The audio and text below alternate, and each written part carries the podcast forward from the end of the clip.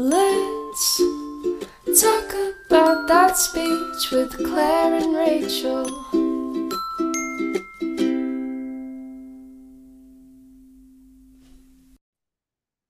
Hey everyone, and welcome back to the Let's Taco Bout Speech podcast. I'm Rachael. And I'm Claire. And we're back for another episode. I'm feeling like both obviously excited and a little bit sad because this episode is all about back to school, which the mm-hmm. sadness is coming from summer's over.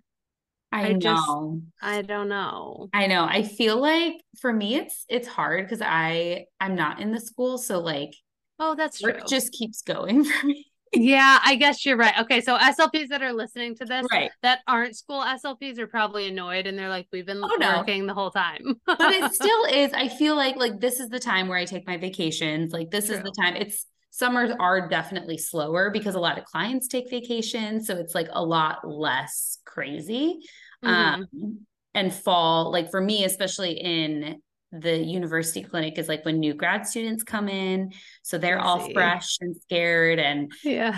a little stress. Yeah yeah. Uh, yeah it's a whole different type of stress. Like no matter what setting you work in yeah seasons are different levels of stress for sure. i will say the school slp or mm-hmm. like any setting where you get summers off Mm-hmm. um they for sure you know like people talk about the sunday scaries yeah they have like the summer scaries that summer is over and now craziness craziness yeah. um i will say i am looking forward to like getting back into a routine mm-hmm.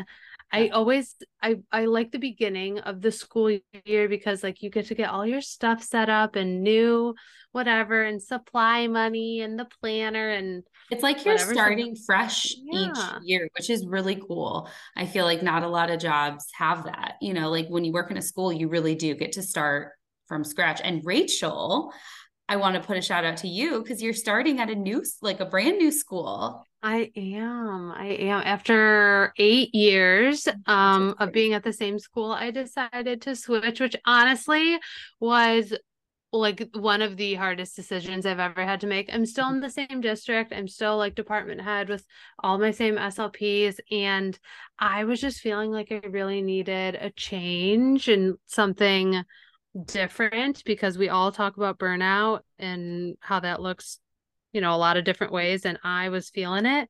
So I'm at a whole new school. So I guess I'm like really thrown into the back to school newness also. Totally. Do you have a plan? Sorry to put you on the spot, but do you have like a like a get to know you as the new SLP for your kids? Like do you do anything like that? I'm just curious. Yeah, so that's actually a really good question. Um I'm going to because everyone is like so familiar with right. me at the other school. So I'm definitely gonna do like the meet the SLP like handout sent home to all of the parents. Um, did, when you were in a school, did you guys use Class Dojo, or do you know what that is?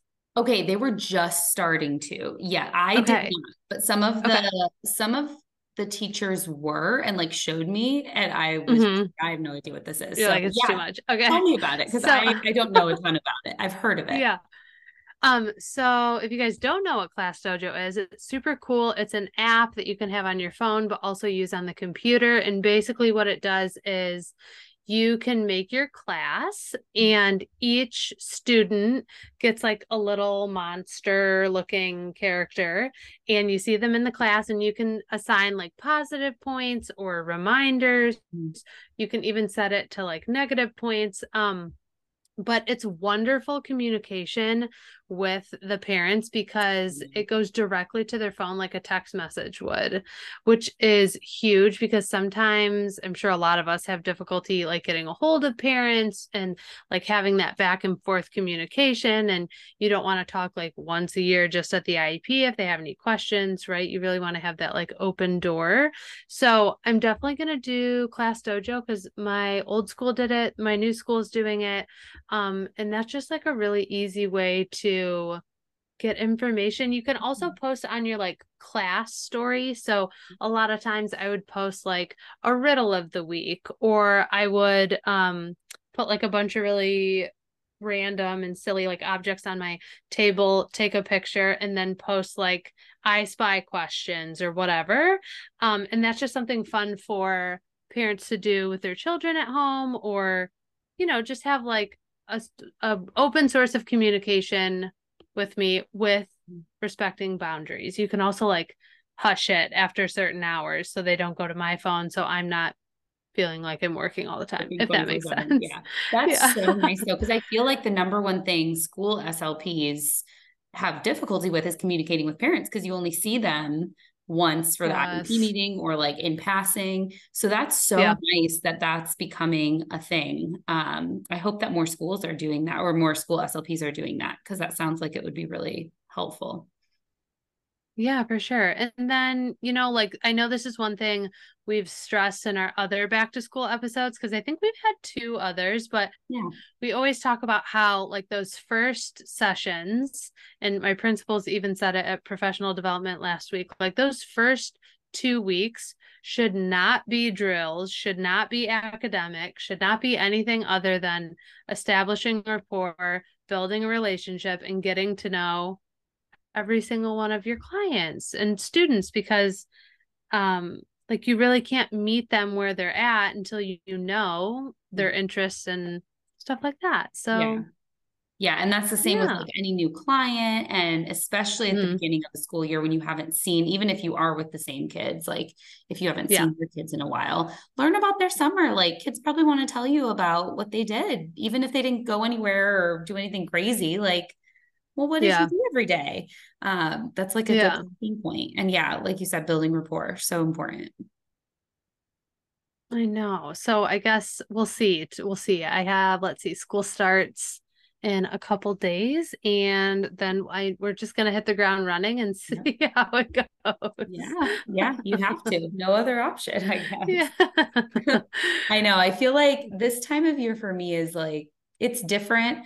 Um, but I still have the same kids that are going back to school. So I feel like there's still that mm-hmm. element there, especially with um, some of my older kids that I see via telepractice. Like there's always new stuff to talk about. And there's always mm-hmm. new, like I see, you guys know, I think by now I see a lot of kids who stutter. So this is like a great opportunity oh yeah school for um like situational things that we're doing especially talking about different situations putting themselves in different situations um, we do a lot of like letters to teachers or letters to peers even if they don't send them a lot of my kids i feel like you guys have probably seen those on um, like stuttering foundation and stuff everybody recommends that like letters to teachers a lot mm-hmm. of my mm-hmm. kids don't actually want to give their teacher the letter mm-hmm. um, just because of their own preference and that's fine but yeah. i still think it's good to write it. It's still a good activity. Yeah. And i feel like i've also been thinking lately that you could do that really with any disorder area like not just stuttering. I think it would be really cool especially older kids. I'm thinking more like fourth grade and up, maybe mm-hmm. grade and up, depending on their cognitive level and um, willingness. But I think it could be really cool for kids to start self advocating for themselves and their needs and their speech differences or difficulties um, and how it would affect them in the classroom and getting involved in that. I think it could be really empowering. I love that. Mm-hmm. That's that's like so meaningful and such yeah. a great way to um if they are interested in giving it to their teachers or new adults like a really good way to like break the ice for them. Mm-hmm. um, and then it's not like people are talking about them behind their back. I mean yeah. it, about them when they're not around. Like of course the yeah. teachers know what their speech goals are because you as the slp is going to be educating. But how again empowering for the kid to be the one to be educating the teacher. Um, and obviously, it's not always appropriate, but I don't know. It just could be really yeah. Cool. Yeah. Oh, that reminded me of one of my favorite things that I do at the very beginning of the year. I did it at my old school and I just did it at this new school mm-hmm. is I send out a Google form mm-hmm. and it's a huge request for visuals and on there you put like the staff member's name and their grade and then I'm looking at it right now. It says what type of visual do you need and you can check social story, Boardmaker style icons or PECS large icons, core boards, lanyard vis- uh, visuals, first then boards, and I'm working for a board, a visual schedule, other. Then you can put if it's for a specific student. Um, I also ask if you need help or training on how to use the visual in the classroom. Mm. And then um, the last section just says, please check all that apply to this request. And it's like, please laminate, include Velcro, a binder ring, a sentence strip, any other relevant information. And teachers love it. I was going to say, you are so good. That That's amazing. No, truly, like that is so nice of you.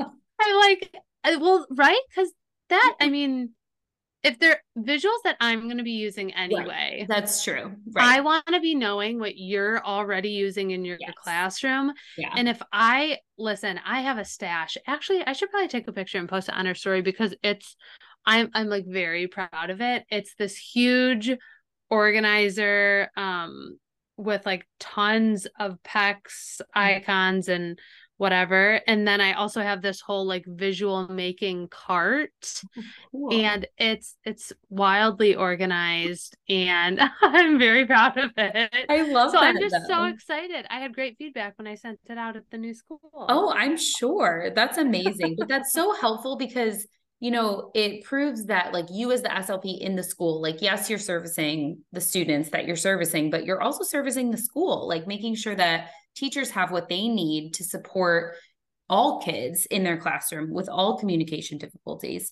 Um, yeah, that's so important. I love it. Yeah. That also reminds me for um my nonprofit that I always talk about communication is key. We posted like back to school reminders mm-hmm. and for both AAC users and parents and then we also did one for school staff or mm-hmm. SLPs. And I feel like there's a lot of reminders on there that people don't think about, especially if you're a new SLP to a building. Mm-hmm. Simple things like ensuring that all staff members are familiar with the AAC device, um, to consider maybe running a training during the, these back to school meetings that everyone has, because we all know that like general education stuff doesn't always apply to us. Um, making sure that staff are consistent when directing students, teaching staff how to effectively model um, the AAC, because as we all know, unfortunately, we as SLPs get like a very limited amount of time with them. The mm-hmm. teachers are with them significantly more and parents even more so. Mm-hmm. Um, and then just a reminder to be using NAC in like a very fluid and natural method in the classroom as opposed to just like drilling them over and over. Mm-hmm. And then some of the reminders that I had for um, AAC users and parents would be to consider adding names and pictures of familiar or new staff members to your children's devices mm-hmm. because a lot of times you'll have like last year's stuff programmed in the teacher changes um, maybe there's new classes um, and I really love this one. Consider adding words or phrases about experiences they had over the summer so mm. they're able to share with staff and peers. Oh, that's great. I love that. And that's such a good reminder I, because I feel like it can definitely get lost in like the busyness of back to school, some of those mm-hmm. things. Um, so that's great that you guys have that. Yeah. I, I was just thinking like if, you know, so and so over the summer went on a vacation, they got to go on an airplane for the very first time mm. and that was like their highlight and if they don't have that vocab to be able to tell right. their friend right. like you know how upsetting that could be for them or just like disappointing that they mm-hmm. would want to share that and couldn't so right and then how empowering it is that they're able to share it with their friends and teachers like that's yeah. that's so important that's awesome yeah yeah well i would love to hear from you guys too like and i feel like we talk about our like specialty areas or like areas of interest mm-hmm. stuttering and aac but like yeah let us know what you guys do for back to school especially yeah like back to school in a high school looks yeah. so much oh, different totally. than me in my like rainbow yeah. Uh, donut filled right. classroom right. in elementary school. Totally. Do you do you have preschool kids? Um, I do not have preschool. I have young fives through okay. fifth fifth grade. Got it. Okay. Yeah, because preschool, I mean, you're probably it probably overlaps with some of the stuff you do, but preschool i i know that that's a whole different world too and especially when you've got those totally. kids all in one group like i'm pretty sure most places do like big group therapy and a lot mm-hmm. of pushing and i feel like yeah, yeah. especially if you're only in preschool as an slp that's a lot of what you do so yeah i'm interested yeah. in that too high school for sure though that is like not my wheelhouse at all i same it's it's not i mean i i have a few high schoolers who stutter but not it's it's a different it's completely different disorder area than like anything else so i yeah i don't i don't even know yeah. or you know the population i'm always like praising the staff and um like the teachers and all discipline areas mm-hmm. is post-secondary um, okay, um did yeah. you have that in your i'm sure you have you we did but i never serviced that oh okay. yeah. So i had a little bit of interaction with them because we had post-secondary students that would come over to my elementary school and then that because when you get to post-secondary a lot of it is very work based mm-hmm. yeah. um or employment based like finding out skills that they like or enjoy or you know things that are challenging for them so anyways they would come over to our school and either like help out in the office with like mm-hmm. copies and mail and running errands around the building some of them worked in our cafeteria mm-hmm. like at our snack cart selling mm. snacks mm-hmm. and then another group of them would we had a huge um what's it called oh my gosh, like donation center of like clothing and stuff that families could come and they would help like sort that by sizes or do laundry if they needed. Um, so I would love to hear from someone that works in yeah. post secondary so and like what their back to school looks like and prep and I cannot imagine like coordinating all of those schedules and kids get on buses and go certain places right. and absolutely yeah it's so cool I've always thought that population was so cool to work with as like mm-hmm. like from a functional standpoint like you're yeah. so you're like you said doing such like work related things like functional tasks like how can we make this functional for that student um and how can we meet their needs in communication and any other needs they have. Like, I think that's just so interesting. Yeah. Um, yeah. We may talk about that more at some point. Yeah. Yeah, for sure. um, so I think that's all we have for you guys is some back to school um tips and tricks and things that we do. We would love to hear things that you do. We do have some really exciting guests and future episodes coming up. As always, if you have an idea for an episode or would like to be on the podcast, please reach out to us. Um, we would love to have you on and love to chat. Yes, and good luck to all of those starting back at yes, school. in the summer scaries. yes, coming back from the summer scaries and those who went through the summer. I feel you. Yeah. I am one of those. So the um, real MVP. yes, all to all the SLPs, we appreciate you. You're doing great. Thanks, guys. Bye, guys. All right, guys, thank you so much for listening. You can find me, Rachael, on Instagram at Super Sweet Speech or on my website, speechissupersweet.com. And you can find me, Claire, on Instagram at kindly underscore speech or on Facebook on kindly speech. And then you can email Rachael and I if you have any questions or concerns. We are let's taco about speech podcast at gmail.com. Thanks.